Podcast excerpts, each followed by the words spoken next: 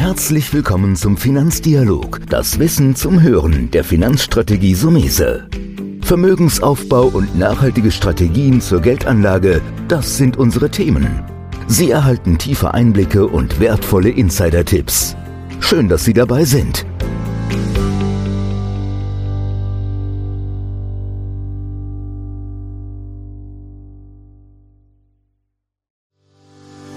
Herzlich willkommen zu einer neuen Folge von dem Podcast Deine Finanzrevolution von Antonio Somese, einem der führenden Experten und Autoren für Finanzen und Geldanlage in Deutschland. Erfahre echte Erfolgsanleitungen für mehr Rendite und Sicherheit mit deiner Geldanlage. Live aus der Praxis. Viel Freude beim Zuhören, Lernen und Umsetzen. Denn jetzt ist die Zeit gekommen für deine Finanzrevolution. Hallo und herzlich willkommen zu unserer heutigen Folge.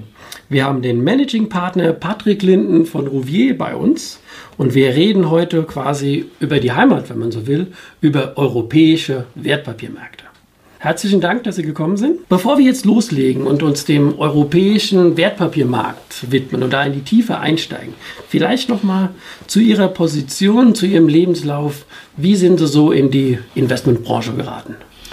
Ja, also in der Investmentbranche, also erstmal vielen Dank, dass ich heute hier sein darf. In der Investmentbranche bin ich schon seit dem Jahr 1994 unterwegs, also äh, relativ lange Zeit inzwischen und ähm, habe klassisch angefangen mit einer Bankausbildung, habe dann noch ein VWL-Studium drangehangen und habe verschiedene Stationen gemacht, ähm, war bei äh, ja, verschiedenen Banken im äh, internationalen Vertrieb für Wertpapiere unterwegs und ähm, habe unter anderem auch bei einer renommierten Ratingagentur einige Jahre gearbeitet und habe über diesen Kanal jetzt mein heutiges Unternehmen kennengelernt, ähm, Rouvier Associé, eine Investmentboutique aus Paris, aus Frankreich. Ich arbeite dort seit 2011, also jetzt äh, acht Jahre inzwischen und ähm, habe als Managing Director tatsächlich angefangen, um in Deutschland den äh, Vertrieb für Rouvier Associé im Bereich des Fondsvertriebes aufzubauen und ähm, mache das Ganze jetzt seit äh, acht Jahren mit Leib und Seele. Das Unternehmen selber geht auf das äh, Gründungsjahr 1986 zurück und zeichnet sich dadurch aus, ähm, dass es wirklich eine absolut unabhängige Investmentgesellschaft ist. Es gibt also keine externen Investoren, die irgendwelche Vorgaben machen, wie man zu investieren hat und was man zu tun hat. Ähm, Associé heißt so viel wie Partner, das heißt, die, das Eigenkapital der Firma gehört 100% den Partnern. Inzwischen bin ich auch als Partner eingestiegen. Wir verwalten heute 1,3 Milliarden Euro in verschiedenen Fondsstrategien und ähm, haben auch in Deutschland doch ganz gute Vertriebserfolge erzielen können. Und ja, auch mit Ihnen arbeiten wir zusammen. Insofern bin ich froh, dass ich heute hier sein darf. Ja, schon einige Jahre sind wir auch zusammen. Aber ihr habt nur was Besonderes und das ist diese hohe Expertise für den europäischen Markt. Ähm, europäischer Markt hört sich das mal groß an, hochtraben. Vielleicht äh, nehmen wir das ein bisschen aus, auseinander. Wie muss man sich einen europäischen Markt vorstellen? Ja, ich denke mal im Wesentlichen darauf, insbesondere wo wir uns darauf fokussieren bei Rouvier, ähm, ist letztendlich sind zwei Bausteine. Das ist einmal der europäische Aktienmarkt und zum anderen der europäische Anleihenmarkt. Ähm, das ist ein wesentlicher Unterschied. Ich sage mal, für den Autonormalverbraucher, der hört dann Aktien, Anleihen, kann sich vielleicht im ersten Moment nicht so viel darunter vorstellen. Ähm, was man wissen muss, ist, dass man als Aktionär, wenn man eine Aktie kauft, und da gibt es ja ganz bekannte Aktien in Deutschland, in Frankreich. In Deutschland haben wir zum Beispiel eine SAP, die jeder inzwischen wahrscheinlich kennt. Das ist äh, weltweit der führende ähm, Unternehmenssoftwarekonzern ist heute notiert im DAX mit einer Marktkapitalisierung von ähm, fast 130 Milliarden äh, Euro. Also wirklich das wertvollste Unternehmen, was wir in Deutschland haben. Ähm, wir haben länderübergreifende Unternehmen wie Airbus zum Beispiel. Das ist der, der Flugzeugbauer, der aus einer Kooperation aus einem deutschen Unternehmen und einem französischen Unternehmen und auch aus einem spanischen Unternehmen entstanden ist und äh, profitiert natürlich massiv vom ähm, Flugverkehr, der immer weiter ansteigt. Aber wir haben auch in Frankreich führende Unternehmen. Denken Sie zum Beispiel an Louis Vuitton. Ähm, jeder kennt die schönen Handtaschen, mhm. ja, die mhm. teuren Handtaschen vor allen Dingen.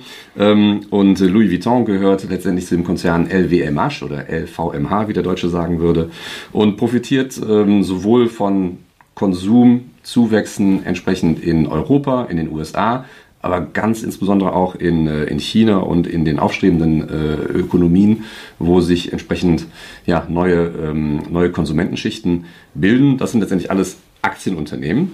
Und auf der anderen Seite haben sie die Anleihenmärkte. Ähm, das heißt, es gibt Staatsanleihen. Das heißt, es gibt die Staaten, die letztendlich ja, Geld benötigen, um äh, immer wieder ihren gesamten Haushalt äh, zu refinanzieren. Und das läuft dann äh, mal, über die Jahre hinweg immer wieder durch. Es gibt kurzfristige Staatsanleihen, langfristige Staatsanleihen ähm, mit verschiedenen Laufzeiten. Und so gibt es auch Unternehmensanleihen. Das heißt, auch Unternehmen können letztendlich Kredit am Kapitalmarkt aufnehmen, Schulden am Kapitalmarkt aufnehmen und ähm, damit dann wiederum Projekte finanzieren. Und der wesentliche Unterschied von der Anleihe zur Aktie ist, dass man bei der Anleihe für eine gewisse Zeit Geld zur Verfügung stellt und das dann irgendwann wieder zurückbekommt, wenn man das zurückbekommt. Und ähm, bei der Aktie ist man auf undefinierte Zeit als Eigentümer der Gesellschaft entsprechend ähm, mhm. beteiligt. Gut, also kann man sagen, wenn man europäische, wir haben es extra europäische Wertpapiermärkte genannt, kann man das auseinandersehen. Wir haben also den Aktienmarkt und den Markt für Zinspapiere, den Sie eben gut beschrieben haben. Ich würde da jetzt gerne ein bisschen tiefer einsteigen, weil jetzt haben Sie ja auch, Sie verwalten über eine Milliarde und müssen Anlageentscheidungen treffen. Und wenn Sie jetzt eine Anlageentscheidung treffen, schauen wir uns doch mal, wie geht ihr dann vor, wenn ihr sagt, okay, ich will in dem europäischen Zinsmarkt investieren. Da stellt sich ja die Frage, gibt es viele Möglichkeiten? Wie sehen Sie die Möglichkeiten oder wie ist da die Zinsentwicklung auch einzuschätzen? Ja, das ist heutzutage tatsächlich eine sehr, sehr große Herausforderung, denn ähm, Europa und die gesamte Welt hat vor äh, elf Jahren, inzwischen ist es schon her, eine sehr große Finanzkrise durchlebt, ähm, was weltweit ja, den gesamten Kapitalmarkt und auch äh, entsprechend die Weltwirtschaft äh, durcheinander gerüttelt hat und ähm, zu vielen äh, Unterstützungsprogramm auf Staatenseite geführt hat. Und die Staaten haben sich immer weiter ähm, entsprechend verschuldet.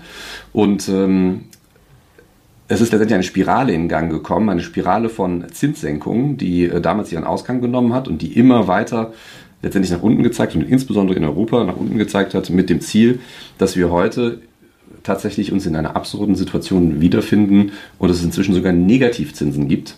Ähm, das heißt, wenn man heute Staatsanleihen von der Bundesrepublik Deutschland zum Beispiel kauft und dort äh, für zehn Jahre investieren möchte, dann bekommt man nicht Geld, sondern man muss im Grunde genommen 0,7 Prozent ähm, drauflegen, äh, um entsprechend ähm, ja, dem deutschen Staat sein Geld zur Verfügung stellen zu können. Das ist also eine sehr absurde Situation, die wir ähm, heute haben. Und wir haben in, äh, in der gesamten Welt, also weltweit, sind es inzwischen über 16 Billionen Euro, also 16.000 Milliarden ähm, Euro, äh, US-Dollar, die ähm, ja, entsprechend im negativen Bereich verzinsen sind. Und ähm, das ist tatsächlich eine große Herausforderung für viele Investoren. Gut, da würde ich jetzt im ersten Moment sagen, boah, das fasse ich ja überhaupt nicht an. Aber als Privatanleger habe ich ja eh Probleme. Das kann mir ja heute bei der Bank genauso passieren. Ganz genau. Ähm, die große Problematik ist, dass äh, die Zentralbanken, allen voran die amerikanische ähm, Fed, äh, die Federal Reserve Bank und ähm, seit ja, acht Jahren inzwischen auch die Europäische Zentralbank, entsprechend die Zinsen auf dieses niedrige Niveau, die Leitzinsen auf dieses niedrige Niveau äh, gedrückt haben, um Investitionen zu forcieren, um sie wirklich zu, ähm, zu fördern. Ähm, es ist aber so, dass viele Unternehmen, eben die Aktiengesellschaften, die Firmen haben sich, gerade die guten Firmen, haben sich in den letzten Jahren restrukturiert, ähm, haben letztendlich sich äh, saniert und ähm, haben teilweise gar nicht diesen großen Bedarf, Fremdkapital aufzunehmen, weil sie selber aus ihrem Cashflow, aus ihrer Produktvermarktung, die sie haben, ähm, genügend äh, Kapitalreserven haben, um damit neue Projekte zu finanzieren. Und auf der anderen Seite ähm, versucht die Zentralbank eben natürlich auch den Konsum anzureizen, dass die ja, ganz normalen Otto-Normalverbraucher Kredite aufnehmen, um damit dann zu konsumieren und noch mehr zu konsumieren, als sie vielleicht notwendig haben. Ähm, und das führt eben dazu, dass wir diese absurde Situation äh, am Kapitalmarkt haben. Und inzwischen ist es sogar so, dass äh, die Banken, die natürlich teilweise gezwungen werden, über Nacht die äh, Sichteinlagen bei der Zentralbank in Europa zu parken, dass die mit diesem Strafzins bestraft werden. Und ähm, es gibt erste Situationen, dass äh, dieser Strafzins auch weitergegeben wird an die Endkunden. Und äh, da ist tatsächlich zu überlegen, was man an der Stelle jetzt auch äh, tun kann. Jetzt sind wir so ein bisschen, weil es sehr spannend ist, immer noch in dem Bereich der Zinsmärkte, haben uns die Wertpapiermärkte, da haben wir angefangen, mussten jetzt zwangsläufig zu den Banken kommen. Ich glaube, wir hatten es vorhin auch im Gespräch kurz gehabt, die, diverse selbst Sparkassen kündigen ihren eigenen Kunden, weil sie zu viel Zinsen zahlen und diese Zinsen nicht mehr verdienen können am Markt. Das heißt, die Zinsentwicklung ist ein heikles Thema. Ähm, lass uns da einen kleinen Ausblick machen. Ich persönlich denke, es wird weiterhin bei sehr niedrigen Zinsen bleiben, weil wir diese hohe Staatsverschuldung haben. Oder wie sieht Ihr Haus, wie sehen Sie das? Ja, also die zentrale Maßgabe der Zentralbanken, warum sie die Zinsen eben so niedrig halten und warum sie versuchen, den Markt durch immer weitere äh, Kapitalmaßnahmen, ähm, indem sie günstiges Geld zur Verfügung stellen, ähm, äh, die Gründe darin liegen letztendlich daran begründet, dass die Inflation nach Ermessen der Zentralbanken viel zu niedrig ist. Sie haben eine Zielinflation von 2%, die Sie erreichen wollen. Das ist sowohl in den USA äh, der Fall als auch hier in Europa. Wir befinden uns derzeit auf einem Inflationsniveau von ca. 1,3% in Europa, 1,7, 1,8% in den USA. Und äh, solange dieses Niveau von 2% oder mehr nicht erreicht wird, was langfristig eben dem indirekten Schuldenabbau dienen soll. Solange es nicht erreicht ist, werden wir diese niedrigen Zinsen wohl auch ähm, behalten. Und das kann noch eine ganze Zeit lang so weitergehen. Insofern muss man tatsächlich sich über andere Anlageformen hier Gedanken machen. Mhm. Bevor wir zu anderen Anlageformen gehen, würde ich an der Stelle gerade noch mal kurz nachher. Aber mir bleibt hier dann als Anleger nichts anderes übrig. Ich muss mich mit dem Thema Zinsmärkte auseinandersetzen. Wenn ich heute Tagesgeld sehe bei großen Direktbanken oder auch wir haben hier Sparkassen, Volksbank, die 0,01 aufs Tagesgeld zahlen. Auf, auf, gut Deutsch nichts mehr. Jetzt haben sie eben zu Recht gesagt. Und trotzdem habe ich eine Inflation von 1, vielleicht 1,5 Prozent. Verliere ich also als Mensch, der auf meinem Tagesgeld null Verzinsgeld liegen hat, auch Geld? Also ist die Frage, wie kann ich mich in diesem Zinsmarkt positionieren? Ich habe eben rausgehört, das ist relativ schwierig. Deswegen muss man da eine gewisse Expertise haben, die Ihr Haus ja besitzt. Und man sollte vielleicht klar an den Punkt kommen zu sagen, da wird es schwer bleiben. Renditen zu machen. Also brauchen wir andere Anlageformen. Es gibt draußen jetzt viele, die sagen, die Aktie ist die Lösung, die Aktie ist die Lösung. Ich persönlich sehe das auch so, aber mir ist das oft ein bisschen zu einseitig. Ich glaube, die Aktie gehört immer dazu, aber die muss Beigewicht werden. Und da muss man über Quoten denken. Wo, wo sehen Sie dann eher wenn Sie so einen defensiven, wir haben ja, habt ja einen schönen Fonds, den Rouvier Patrimoine, den wir auch ähm, mit hohen Millionenbestände, habe ich auch selbst privat für mich schon gekauft, drin, wo man sagt, ja, diese Zinsen sind schwierig, aber lieber Geld auf der sicheren Seite, halbwegs im Zinsmarkt investiert. Wie spielt ihr da so die Aktienquote, wenn für so einen defensiven Anleger? Ja, also muss noch mal einen kleinen Schritt zurückgehen. Das Interessante an den Anleihenmärkten ist, ähm, dass die Anleihen per se eine definierte Endlaufzeit haben und dass sie auf dieser Grundlage relativ wenig schwanken.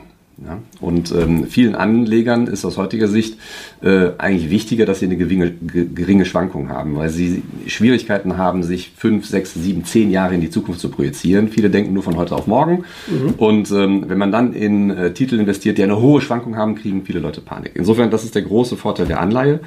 Nichtsdestotrotz bringt die Anleihe keinen Ertrag mehr. Im Gegenteil, sie kostet sogar strukturell ein wenig Geld. Insofern ist das Thema Inflation kombiniert mit negativen Anleiherenditen langfristig ein Riesenproblem. Weil man zerstört wirklich sein Vermögen, wenn man rein auf diese Anlageklasse setzt. Also muss man das Ganze kombinieren oder sollte man das Ganze kombinieren zusammen mit Aktien. Das ist genau das, was wir im äh, Rouvier Patrimoine machen. Ähm, bei der Aktie muss man wiederum wissen, man ist als Aktionär, wenn man eine Aktie kauft, direkt oder indirekt über einen Fonds, ähm, ist man Eigentümer einer Gesellschaft und ähm, man hat eben keine Endzeitpunkt, keinen Endausstiegszeitpunkt. Man kann natürlich jederzeit wieder verkaufen, aber es ist kein definierter Endzeitpunkt und man ist jedes Jahr aufs Neue wieder abhängig davon, was macht diese Aktiengesellschaft entsprechend für Gewinne oder es gibt ja auch Aktiengesellschaften, die mal Verlustjahre haben.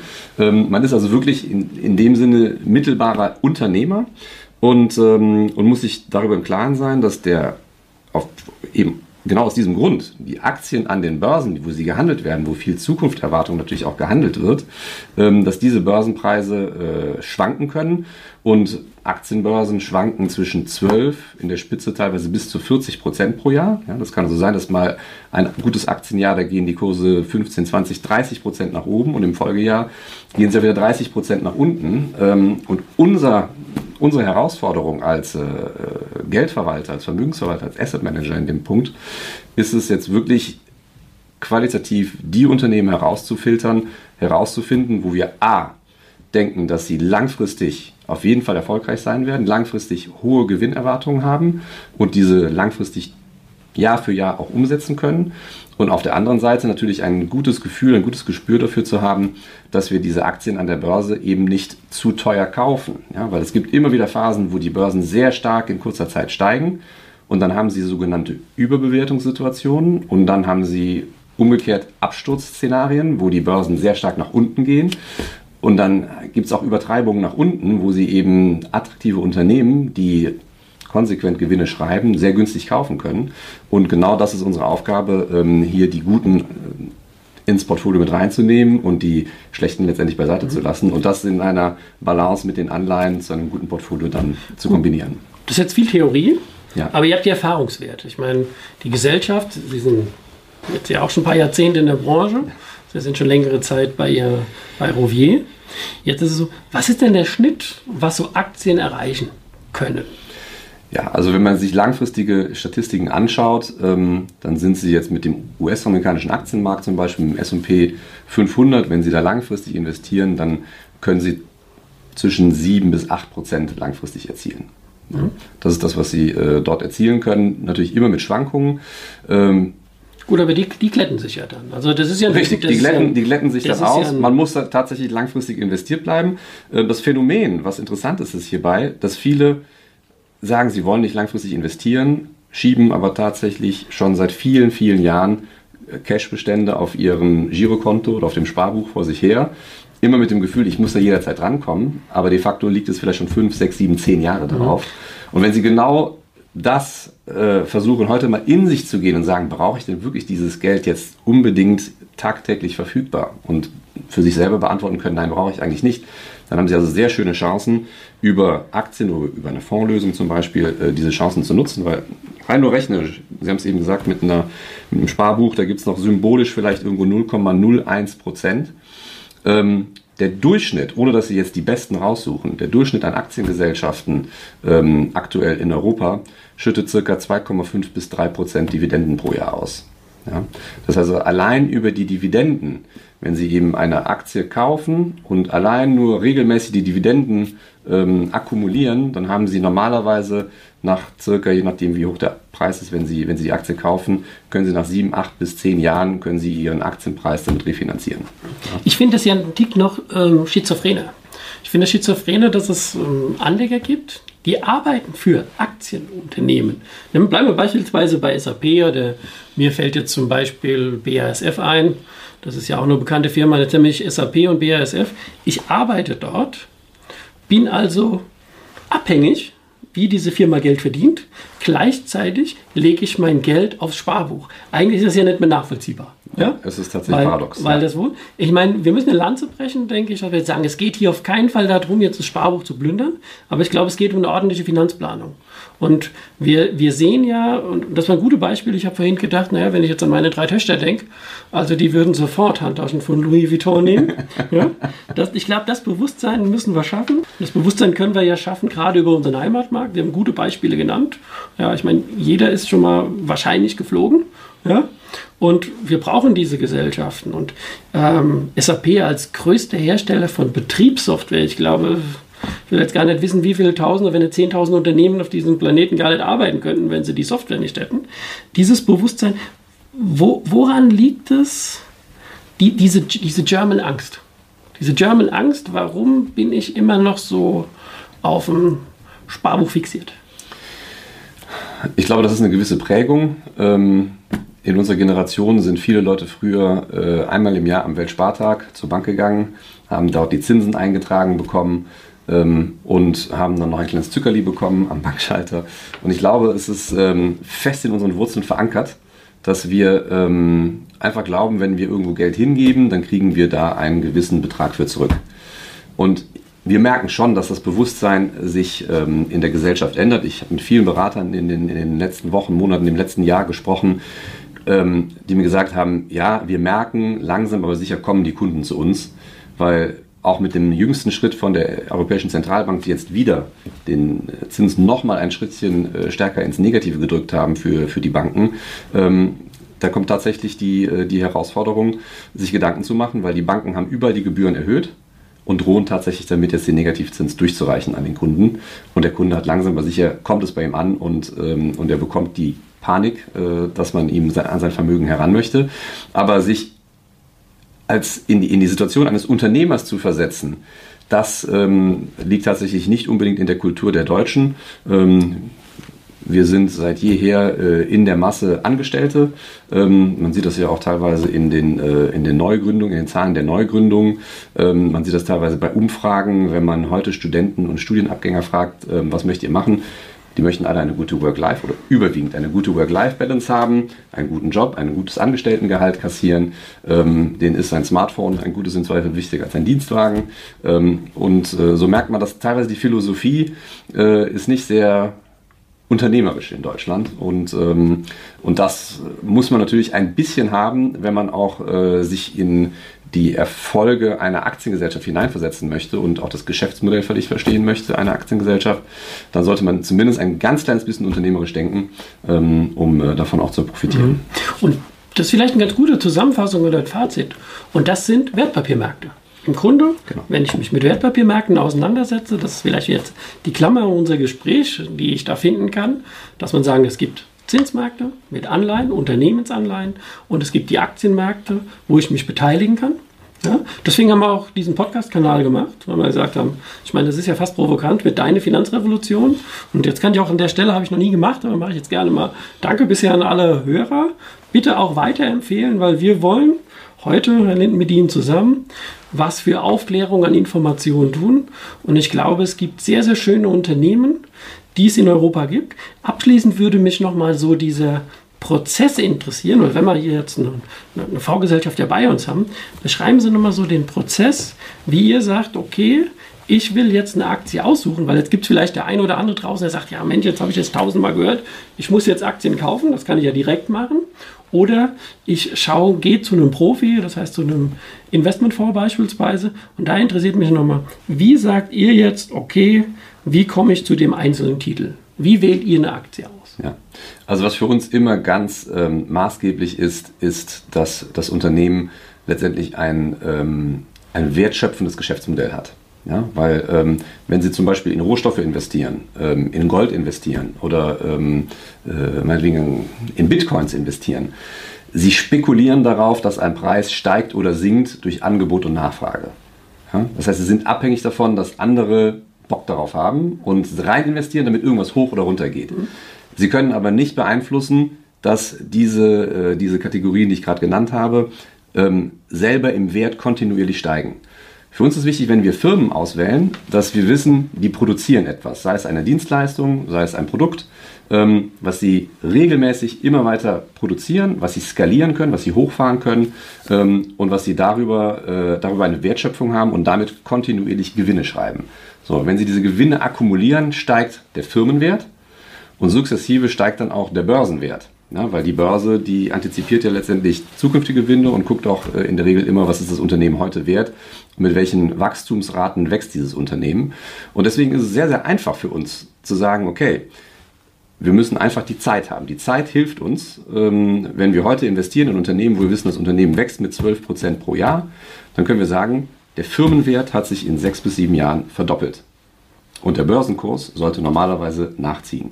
Wichtig ist, dass wir natürlich diese Unternehmen ähm, immer mit einer gewissen Sicherheitsmarge kauft. Und das ist dann die zweite Arbeit, dass wir also versuchen zu verstehen, einmal, wie rentabel sind Unternehmen und wie wiederkehrend äh, sind die Erträge. Auf der anderen Seite zu gucken, was ist denn der Wert an der Börse heute und was ist der Wert, den wir für das Unternehmen veranschlagen. Und wenn da eben eine Lücke ist, die wir ausnutzen können, dann ist das der Zeitpunkt, wo wir investieren.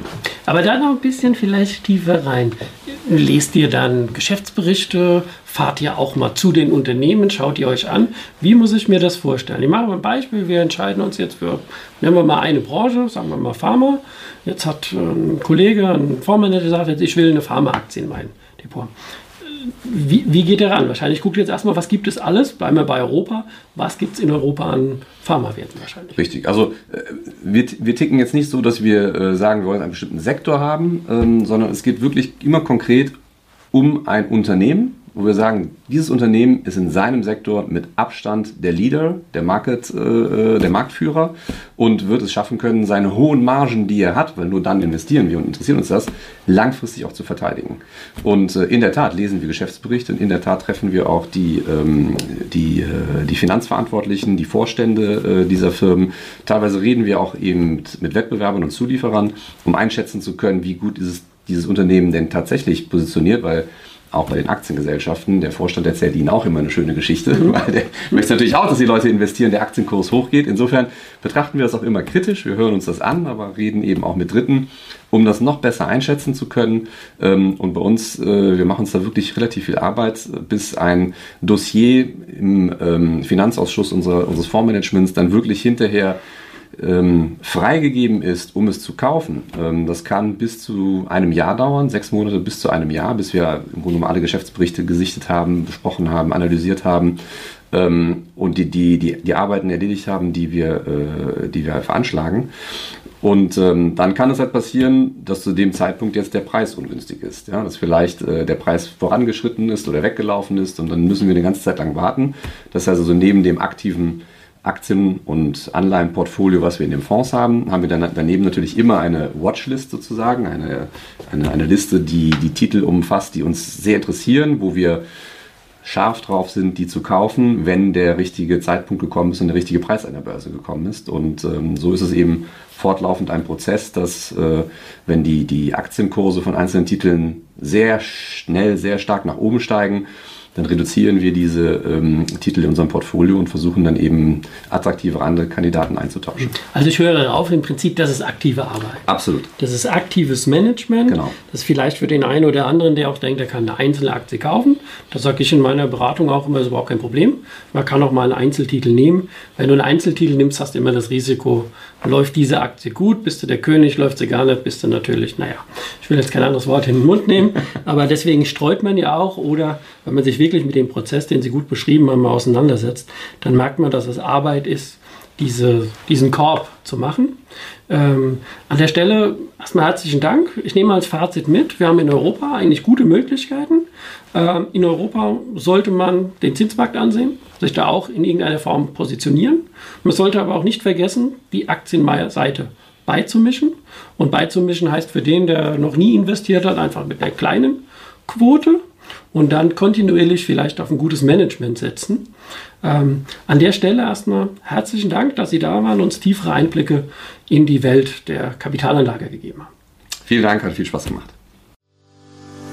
Vielen Dank, dass du heute wieder dabei warst. Wenn dir gefallen hat, was du heute gehört hast, dann war das nur die Kostprobe. Wenn du wissen willst, wie du dein Geld sicher und rentabel anlegen kannst, dann besuche jetzt www.somese.de-bewerbung und bewirb dich für ein Strategiegespräch. In diesem kostenlosen Erstgespräch wird eine individuelle Strategie für dich erstellt. Du lernst, wie du deine Finanzen endlich richtig ordnest, dein Geld strategisch sinnvoll investierst und finanzielle Sicherheit im Leben aufbaust. Vergiss eine Sache bitte nicht. Dein Vermögen vermehrt sich nicht von alleine.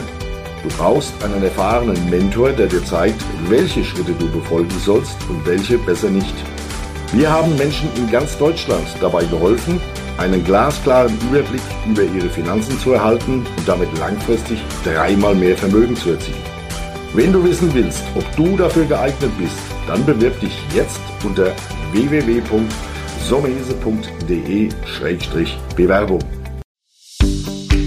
Das war der Finanzdialog, das Wissen zum Hören der Finanzstrategie Sumese. Natürlich ist dieser Podcast keine Anlageempfehlung. Denn jede Anlageentscheidung muss individuell getroffen werden. Idealerweise ist sie Teil einer ganzheitlichen Strategie, die exakt zu Ihnen passt. Dazu müssten wir uns persönlich kennenlernen. Besuchen Sie uns auf sumese.de